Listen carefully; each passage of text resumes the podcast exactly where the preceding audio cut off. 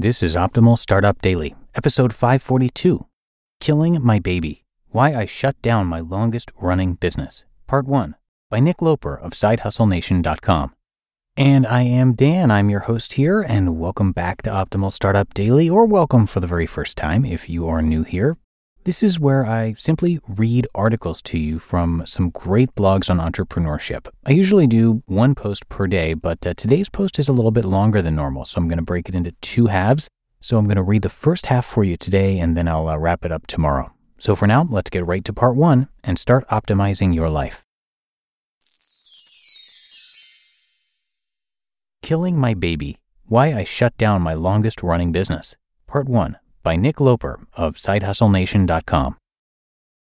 This is a tough post to write. This summer, I pulled the plug on Shoe Sniper, my original side hustle and my longest running and most successful business. A moment of silence. It wasn't an easy decision, but I was confident it was time to move on.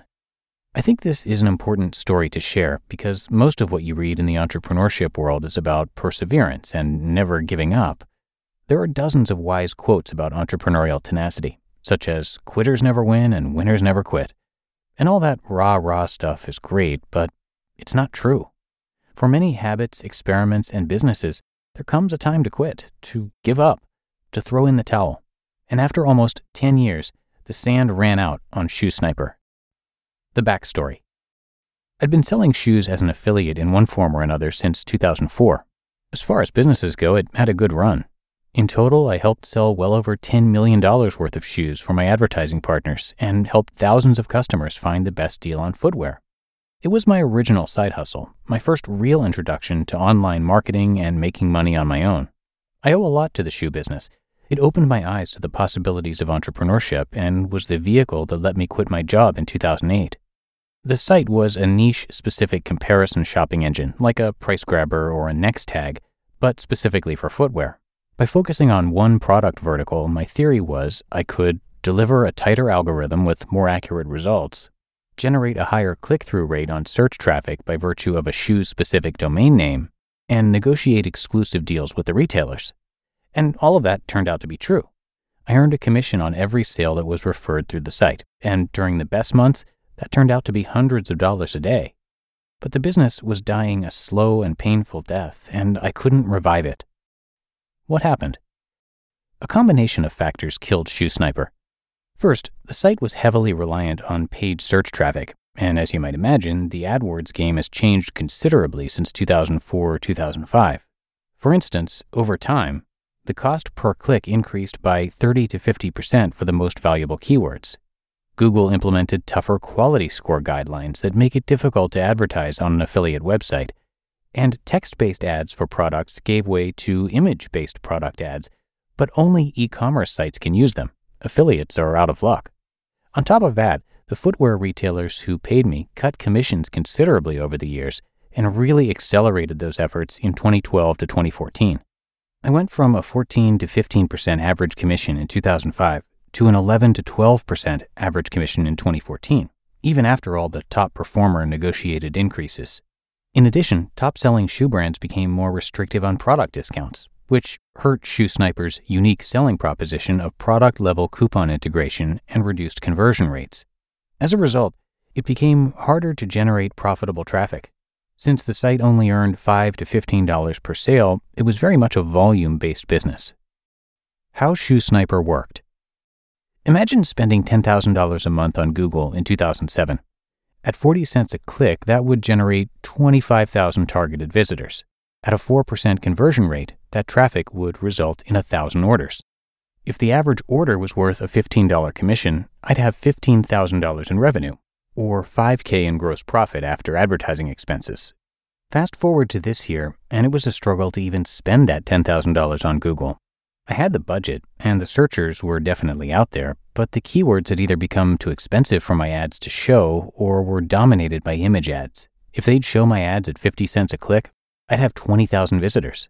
But because of discounting restrictions, now the traffic only converts at 3%, leaving me with 600 orders.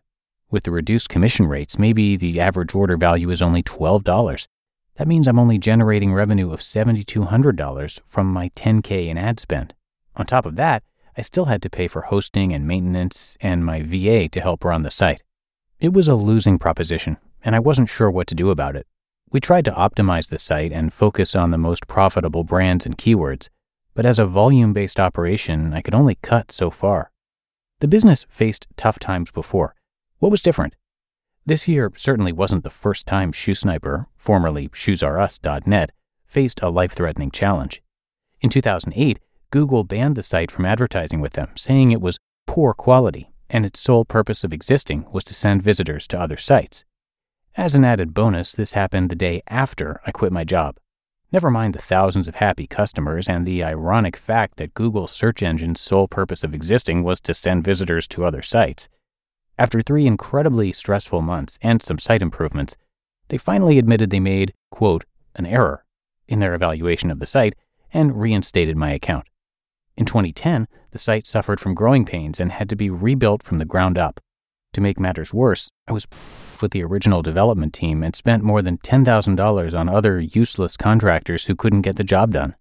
In 2011, California passed legislation that forced many retailers to terminate their relationships with California based affiliates. Rather than lose my livelihood, I rented a studio apartment across the state line in Nevada so I could stay in business. Two months later, they repealed the law and now have a loophole where out of state retailers can safely work with affiliates here. In each case, I did what I had to do to keep the business running. But in 2014, the site was barely breaking even and actually losing money some months, especially after paying for hosting and my VA. To be continued. You just listened to part one of the post titled Killing My Baby Why I Shut Down My Longest Running Business by Nick Loper of SideHustleNation.com. When it comes to hiring, don't go searching for the one just meet your match with Indeed.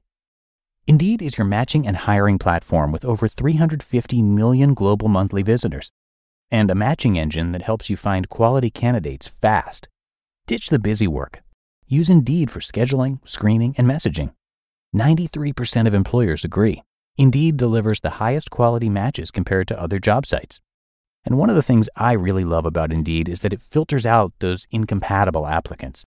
So when you're hiring, the process is much faster and you only have to consider applicants that are already likely to be a great fit. And listeners of this show will get a $75 sponsored job credit to get your jobs more visibility at indeed.com slash startup. So just go to indeed.com slash startup right now and support our show by saying you heard about Indeed on this podcast. Indeed.com slash startup. Terms and conditions apply. And thank you to Nick for letting us share this post today. Nick retired from corporate America at age 25 and is now a full time entrepreneur involved in a variety of projects. He's also the host of the podcast, The Side Hustle Show. It is for part time entrepreneurs looking for actionable tips to start or improve their businesses. It's a great show and uh, usually in the top charts of business in Apple Podcasts. So definitely worth your time to check out. And the blog is great too, of course. You can come by sidehustlenation.com for much, much more and to show your support. Our contributing authors always appreciate that. But that should do it for today. I hope you enjoyed part one of the posts. We're going to have part two, of course, for you tomorrow. So please be here for that, where your optimal life awaits.